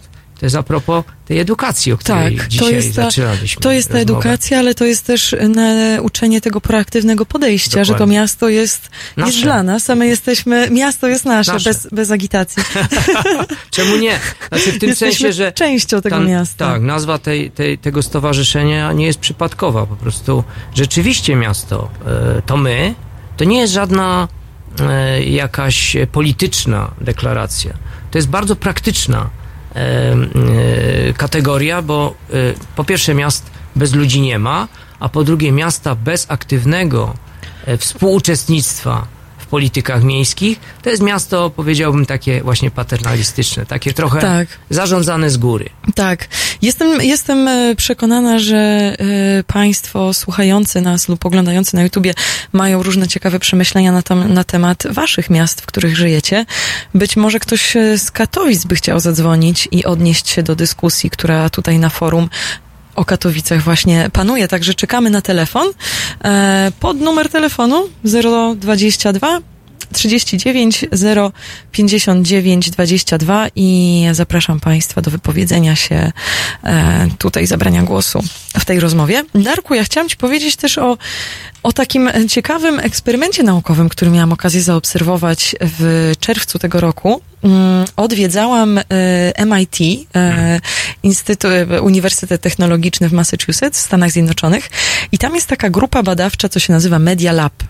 To są naukowcy, którzy mają ogromne fundusze na to, po prostu miliony dolarów na to, żeby zajmować się poszczególnymi tematami. I jedna z tych grup badawczych nazywała się właśnie City Science. Odeszli od nazwy Smart City, bo stwierdzili, że to jest już za bardzo taka, wiesz, wszędzie używana nazwa. Nazwali się City Science. I co jest bardzo ciekawe, słuchaj, że ta grupa badawcza dostaje zlecenia od faktycznych miast europejskich na to, żeby zaprojektować im miasto, które będzie ekologiczne i będzie dobrze działało. I pierwszym projektem właśnie, który uruchomił cały w ogóle ten pomysł, była Angora, która zauważyła odpływ turystów, dlatego, że coraz mniej mają śniegu i nie mają już narciarzy, którzy przyjeżdżają na zimą. Ogromne odpływy też pieniędzy z budżetu. I oni właśnie zapłacili duże pieniądze Media Labowi, żeby zrobić takie badania, jak miasto może być mniej emisyjne. Strasznie to było ciekawe w ogóle. 1000 różnych przycisków, suwaków, guzików, i oni projektowali zachowania obywateli na podstawie tego, jak na przykład zmienią drogi, zmienią układ, zmienią strefy miejskie, to jak się właśnie zmieni emisyjność transportu. I co jest też ciekawe, oni doszli do takiego wniosku, że miasto najlepiej się sprawdza, jeżeli są takie mikrospołeczności utworzone, w których masz wszystko. Sklep, wiesz, mięsny, no bo nadal muszą być. Na przykład szpital, szkołę, przedszkole, że się ludzie po prostu wtedy w tych takich małych zgromadzeniach wspólnotach zostają, tak. Natomiast bardzo mi się to spodobało, że już w tej chwili miasta szukają takiej pomocy naukowców, że wiesz, że zauważają ten problem, że zmiana klimatu to jest też na przykład mniejszy turyzm, że gdzieś tam może w ich świadomości już to się funkcjonuje. Zresztą chyba pan Robert Biedroń też tą perspektywę w ten czas miał, prawda? Absolutnie. Postawiliśmy, pamiętam, taką czerwoną sofę na ulicach miast i czasami prezydent Biedroń też na tej sofie był dostępny, rozmawiał z mieszkańcami o przyszłości miasta, ale ta sofa była takim właśnie otwarciem, ja to nazywałem, że urzędnicy wychodzą na ulicę. Nie w tym sensie, że ludzie mają być wypędzeni z urzędu, ale że my naprawdę musimy w najbliższych latach jako administracja, na przykład samorządowa, odejść z urzędu, wyjść z urzędu i przyjść do ludzi, a nie ludzie do nas. Nie wyobrażam sobie miasta, w którym wszyscy by przyszli do urzędu, no chyba że to będzie protest pod magistratem przeciwko czemuś, to wtedy wszyscy przychodzą licznie i protestują. Natomiast mnie bardziej chodzi o pewien dialog, który pomiędzy administracją a mieszkańcami musi być bardzo intensywny, ponieważ jak słusznie wskazałaś, kryzys klimatyczny będzie powodował bardzo dużą zmienność różnych zmiennych, czyli te suwaki, o których wspomniałaś, będą bardzo często z lewa na prawo się przesuwały, na przykład ulewne deszcze, albo na przykład huragan, to co się ostatnio stało, tajfun w Japonii. My będziemy mieli tego typu zdarzeń prawdopodobnie coraz więcej. Będziemy mieli w miastach coraz więcej potrzeby, po pierwsze dostosowywania się do tego, co się dzieje, ale także uczenia się takiego nowego życia miejskiego. Po prostu już miasta nie będą takie jak do tej pory. Miasta się będą bardzo mocno zmieniać i nie na wszystkie zmiany mamy bezpośrednio wpływ, a te zmiany wpływają bardzo na nas. Na przykład osoby starsze odczuwają wyspę ciepła i zaczynają w lecie odczuwać bardzo duży dyskomfort. No właśnie, będziemy się musieli uczyć tej nowej rzeczywistości. Mówią państwo murem za Halo Radio, nawet 2 murami. Jak to cieszy, czytanie takich słów. Zostańcie z nami jeszcze do 21:00. Dzisiaj ta audycja.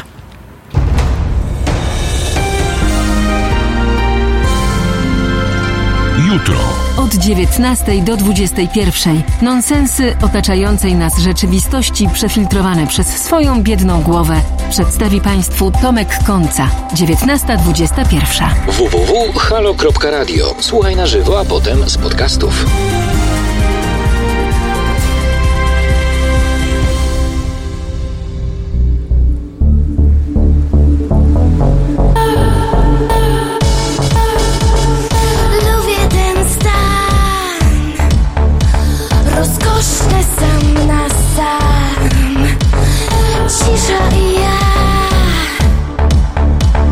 Cisza, ja i czas.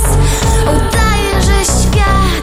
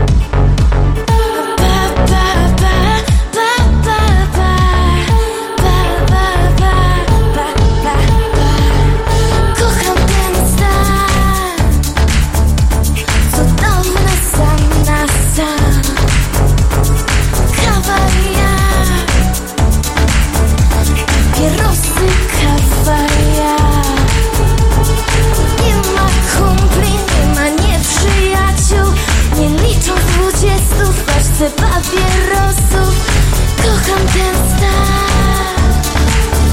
Papierosy, kawa, ja. Pa, pa, pa, pa, pa, pa, pa, pa, pa, pa.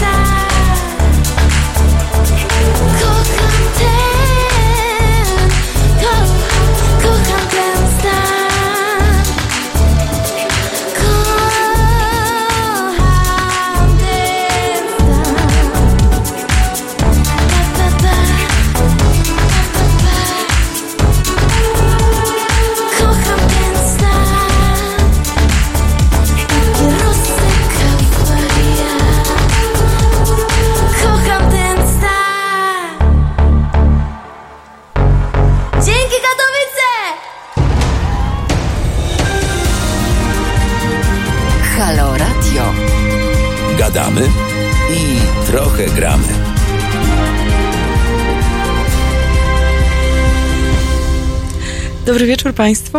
Halo Radio, HaloTuZiemia, Agata Skrzypczyk. Witam Państwa w ostatnich 20 minutach naszej audycji ekologicznej. Znalazła się nasza ziemia. Nie wiem, czy Państwo pamiętacie, ale w pierwszej audycji powiedziałam, że to jest bardzo ważny eksponat tej naszej audycji. Patrzyliśmy na to z moim gościem, Darkiem Szwedem, że ona może nie odzwierciedla idealnie proporcji, natomiast jest tutaj w naszym studiu, żeby przypomnieć nam wszystkim, że Polska w tym całym ujęciu jest strasznie niewielka i że generalnie mówiąc o wszystkich kwestiach związanych z klimatem, to jest najmniejsza perspektywa, jaką możemy przyjmować. Ale paradoksalnie, gdybyśmy tę mapę zrobili w taki sposób, że wielkość danego kraju byłaby proporcjonalna do wielkości emisji gazów szklarniowych z danego obszaru, to mielibyśmy tłustą, potężną Europę i chudzinkę Afrykę pod spodem. No my właśnie kiedyś policzyliśmy w takiej naszej publikacji Zielonego Instytutu Zielone Miasto Nowej Generacji, że Warszawa, sama Warszawa ma ślad ekologiczny wielkości dwóch województw, podlaskiego i mazowieckiego. O, proszę. Czyli zużycie energii, zużycie surowców, zużycie żywności, zużycie właśnie tych różnych ekosystemowych usług, z których Warszawa korzysta, jest tak potężne, że gdybyśmy chcieli zapewnić równowagę ekologiczną na ziemi, to musielibyśmy zlikwidować całe województwo mazowieckie i całe województwo podlaskie, w tym sensie, że tam już by nikt nie mógł żyć. Żeby zrównoważyć. Tylko, tak, żeby ten popyt, który potrzebuje... mazowieckie, rozumiem, z wyłączeniem Warszawy. Tak, i województwo podlaskie. Tak dużą powierzchnię zajmuje Warszawa faktycznie. Czyli koncentrujemy te ekologiczne działania w miastach, a one się rozlewają w sposób niewidoczny, na przykład poprzez emisję, zanieczyszczenia, tak, zużycie surowców. A co jest największym źródłem emisji w Warszawie? Jak to się rozkłada? To jest jedyne miasto w Polsce, które faktycznie transport ma jako numer jeden emisji, zarówno takich, powiedziałbym, czysto smogowych, czyli tych, które nas po prostu bardzo mocno zabijają na co dzień, bo 45 tysięcy w skali kraju przyspieszonych zgonów. Natomiast jeśli chodzi o gazy szklarniowe, to tu przyznam, że nie jestem pewien, czy to nadal jest transport, czy to jest sektor komunalny, na przykład budynki, ale w ogóle budynki są bardzo dużym pożeraczem energii. Inna sprawa, że nie zawsze są emitentami, dlatego że na przykład często w budynkach stosujemy ogrzewanie z elektrociepłowni i wtedy już jest tylko jeden komin, tak jak mamy w Warszawie, a budynki są podłączone do ciepła systemowego. Albo używają odnawialnych źródeł energii, na przykład pomp ciepła z fotowoltaiką i w ten sposób, mimo że są ogrzewane, mimo że zużywają energię, to jest energia, która jest odnawialna. I tutaj właśnie to są sposoby na to, żeby ograniczać ślad ekologiczny miasta. Kraków niedawno ogłosił ustami pana prezydenta Majchrowskiego, że do 2030 bardzo ambitny cel, zostanie miastem neutralnym klimatycznie.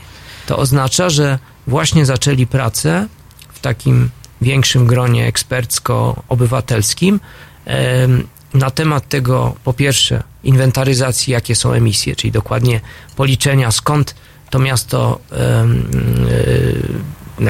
zatruwa klimat i zatruwa obywateli, mieszkańców, a następnie będą się zastanawiali, w jaki sposób każdy z sektorów neutralizować. Prosty przykład. Transport samochodowy. Indywidualne samochody są dużo bardziej emisyjne niż na przykład odpowiednik takich samochodów w postaci autobusu, tramwaju, pociągu, no już czy tym bardziej rowery, które są bezemisyjne. Znaczy my tam troszeczkę wydzielamy oczywiście jadąc dwutlenku węgla i innych substancji, ale jest to na przykład z perspektywy efektywności energetycznej, rower jest najbardziej takim efektywnym sposobem zapewnienia mobilności.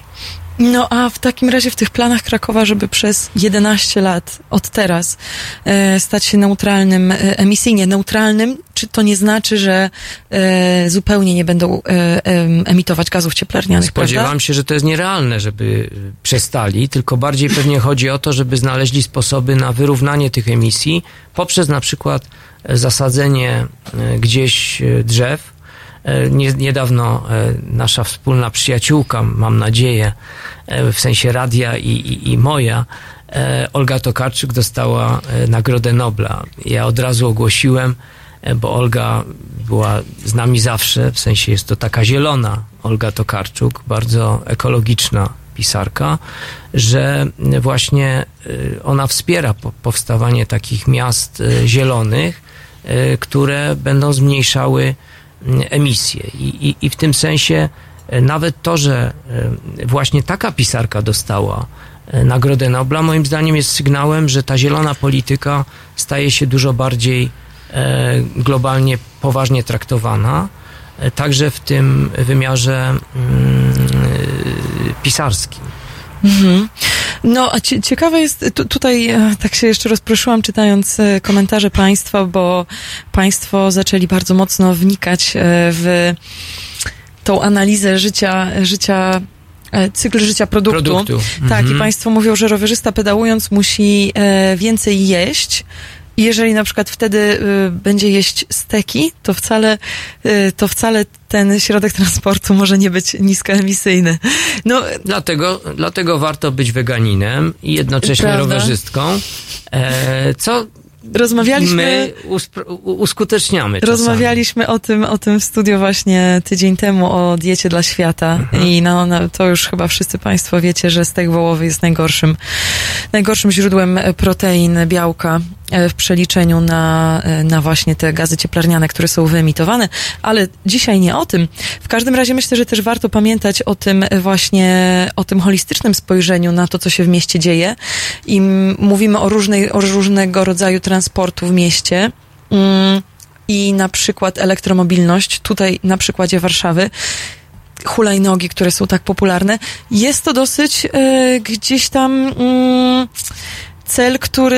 dobry cel, natomiast środki do osiągnięcia tego niekoniecznie są odpowiednie, bo to są hulajnogi, które są węglem zasilane po prostu. Po pierwsze, poza tym powstają elektrośmieci, bo one często po pół roku stają się już śmieciem.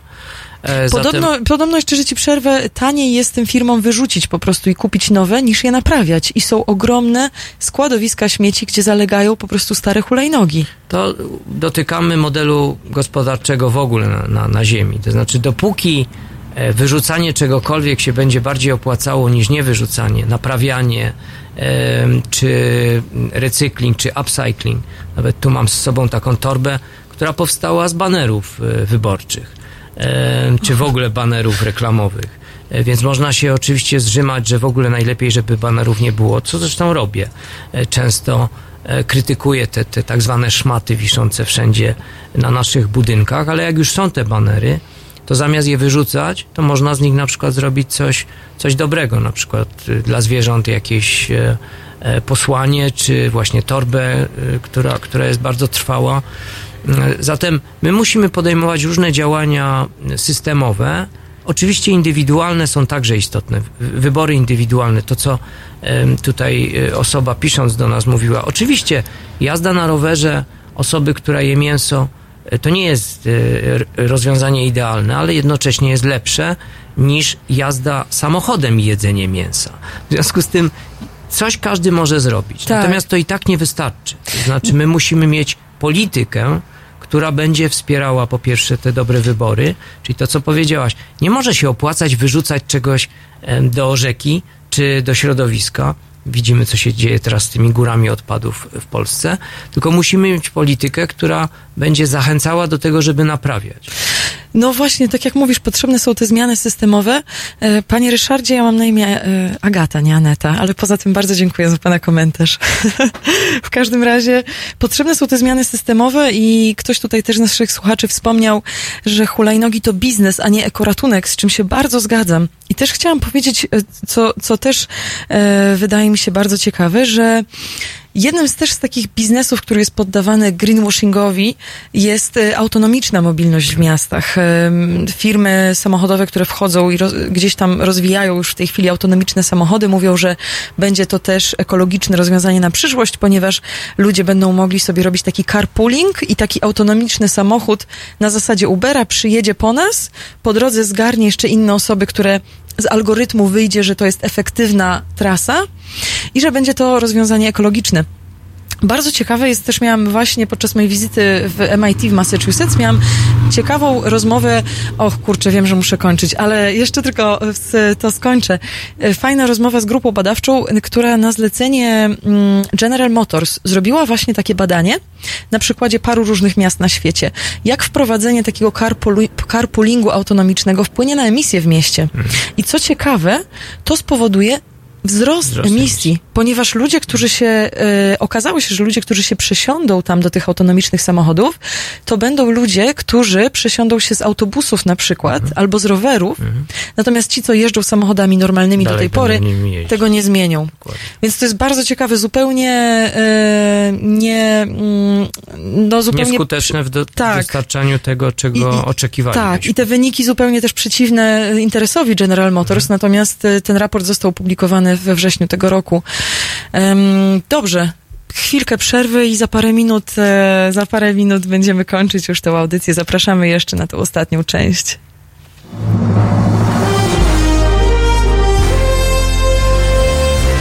Jutro. O poranku między 7:00 a 10:00 budzi Państwa Wiktor Bater.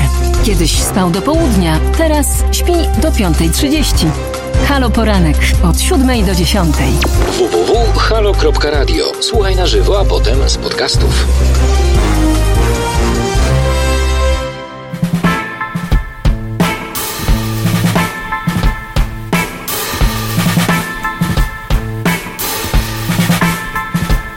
Kochana ma,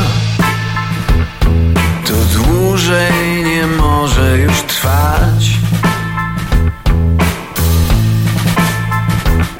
Zabiję was, a prochy niech zabierze wiatr.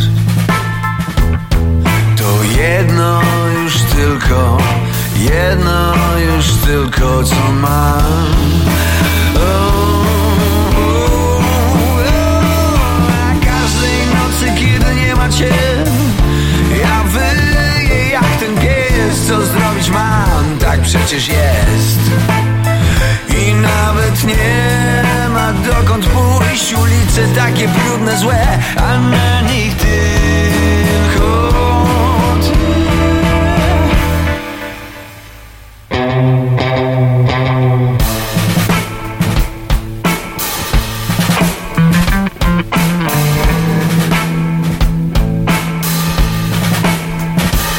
ty. Ostatni raz w oczy mi spójrz, nie bądź zła.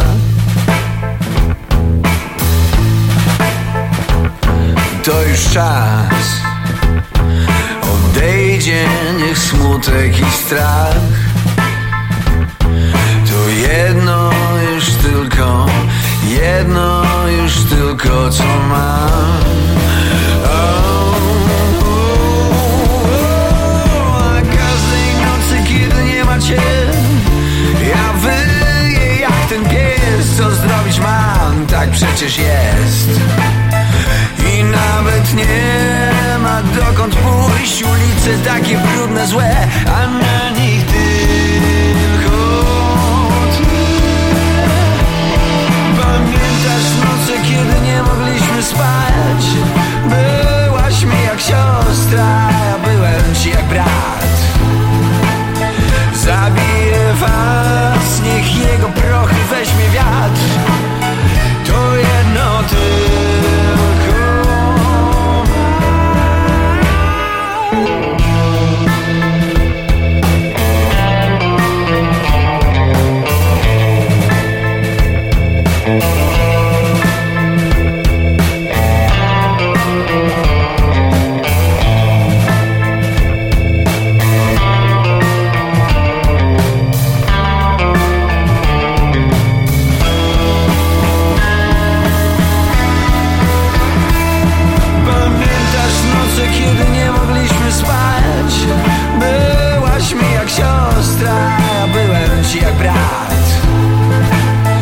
Zabiję was, niech jego prochy weźmie wiatr. To jedno tylko.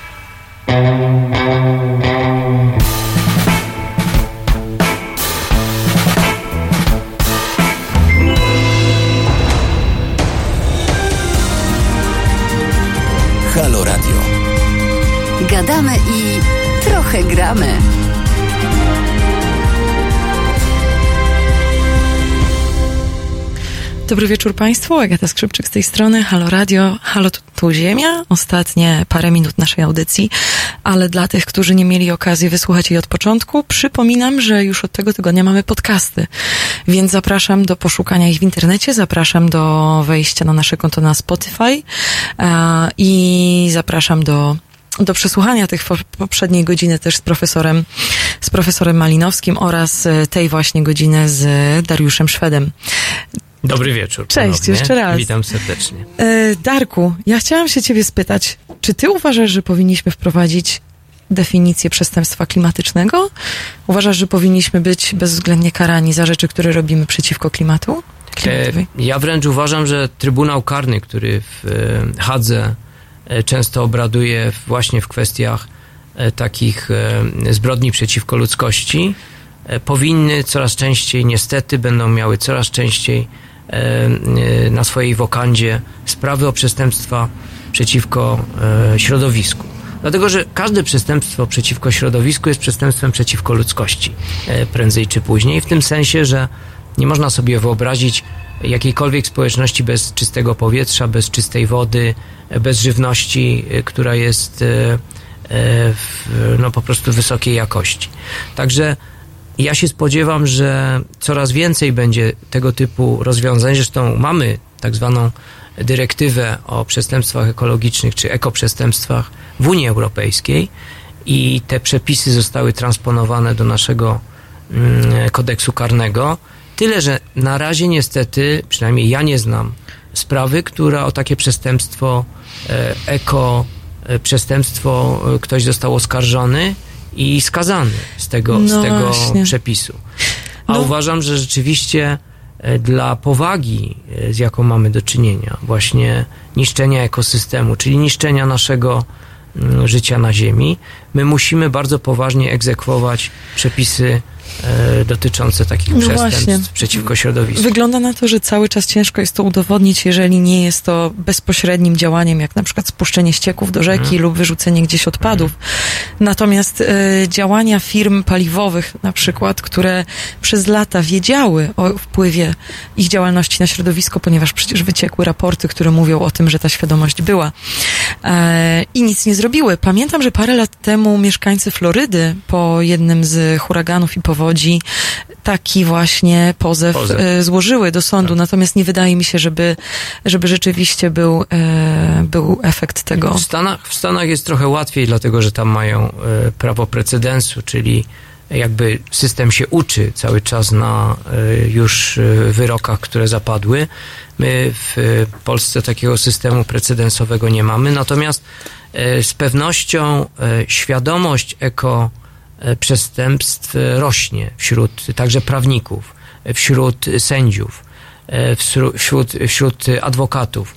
Wiemy o tym, że mieszkaniec Rybnika postawił przed sądem, oskarżył państwo polskie za niedostarczenie czystego powietrza jemu jako mieszkańcowi Rybnika.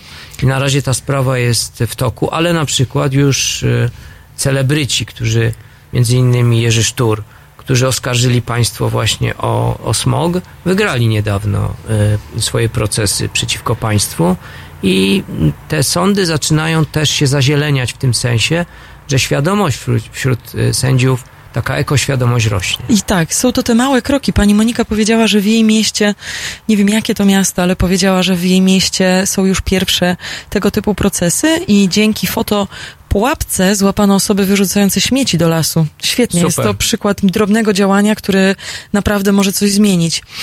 A powiedz mi, Darku, czy myślisz, że powinniśmy, przypominam, że tutaj obok pod Sejmem trwają protesty, w tej chwili już w sumie od dobrych paru godzin podobno jest coraz intensywniej. Zobaczymy za chwilę po skończeniu audycji, jak to w tej chwili idzie. Czy myślisz, że powinniśmy też pod Sejmem protestować za zieloną energetyką? Czy powinniśmy zrobić z tego tematu właśnie... Czy powinniśmy podążyć za demokracją energetyczną, i potraktować to jako coś, co jest tak istotne też dla naszego życia? Energetyka, która dla wielu osób wydaje się jakimś nudnym i oddalonym mocno tematem. Ale może tak samo powinniśmy walczyć o tą zieloną energię właśnie? Prąd jest z gniazdka. No nie, właśnie prąd nie jest z gniazdka, tylko jest z węgla albo może być ze słońca. Możemy oszczędzać energię. Oczywiście, tak, powinniśmy protestować na rzecz swoich praw demokratycznych, jakim jest właśnie to, że możemy oddychać czystym powietrzem, że możemy mieć czystą energię, najlepiej własną, a nie kupować ją od jądrowych czy węglowych koncernów, a tym bardziej już nie pozwalać na to, żeby koncerny rządziły Polską, tylko żebyśmy my rządzili Polską, bo niestety mamy do czynienia w procesie legislacyjnym, na przykład w Sejmie, z ewidentną korupcją na różnych poziomach. Czasami to jest korupcja, która wymaga interwencji sądowej, ale czasami jest to korupcja o charakterze bardziej, powiedziałbym, takim wysublimowanym. No wystarczy, że na przykład osoby, które mówią słuszne z perspektywy koncernów rzeczy, na przykład są częściej w mediach mainstreamowych zapraszane do dyskusji.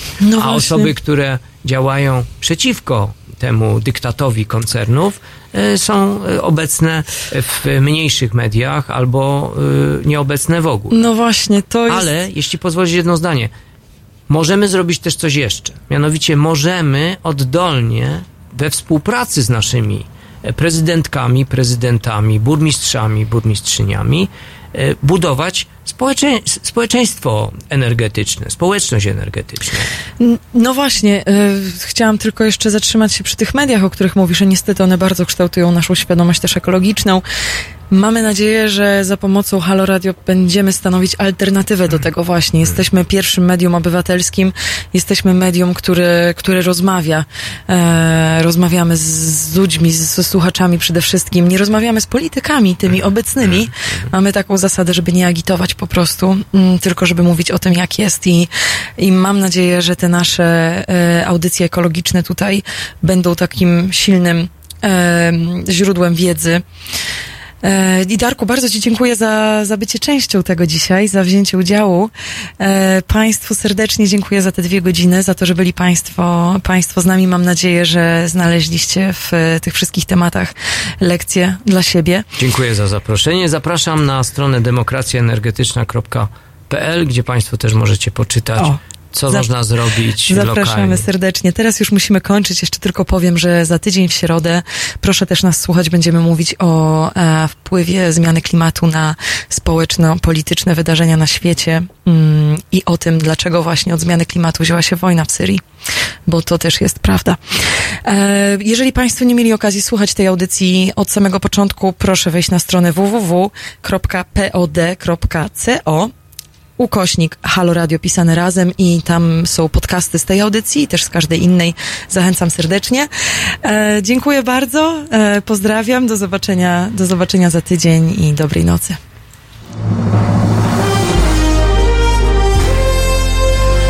W sobotę? Między 11 a 13 Marta Woźniak bardzo dokładnie przyjrzy się tym częściom świata, na które świat spogląda bardzo niechętnie. Od 11 do 13. www.halo.radio. Słuchaj na żywo, a potem z podcastów.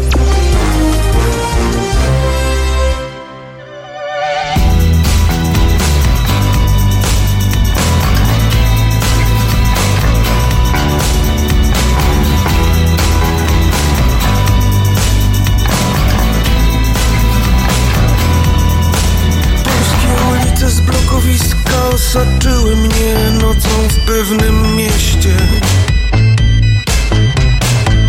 Nie mogę znaleźć drogi, słyszę czyjeś kroki. Boję się.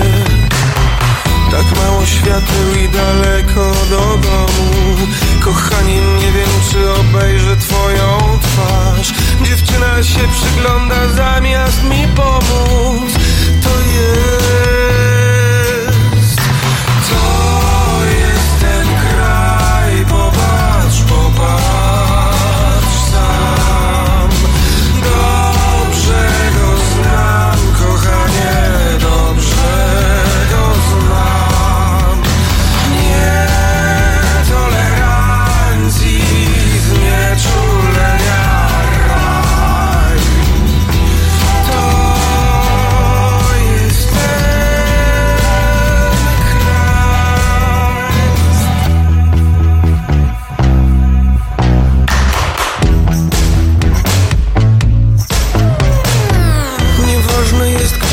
w Łodzi, czy w Trójmieście, we Wrocławiu, czy w Krakowie, na południu, czy na wschodzie.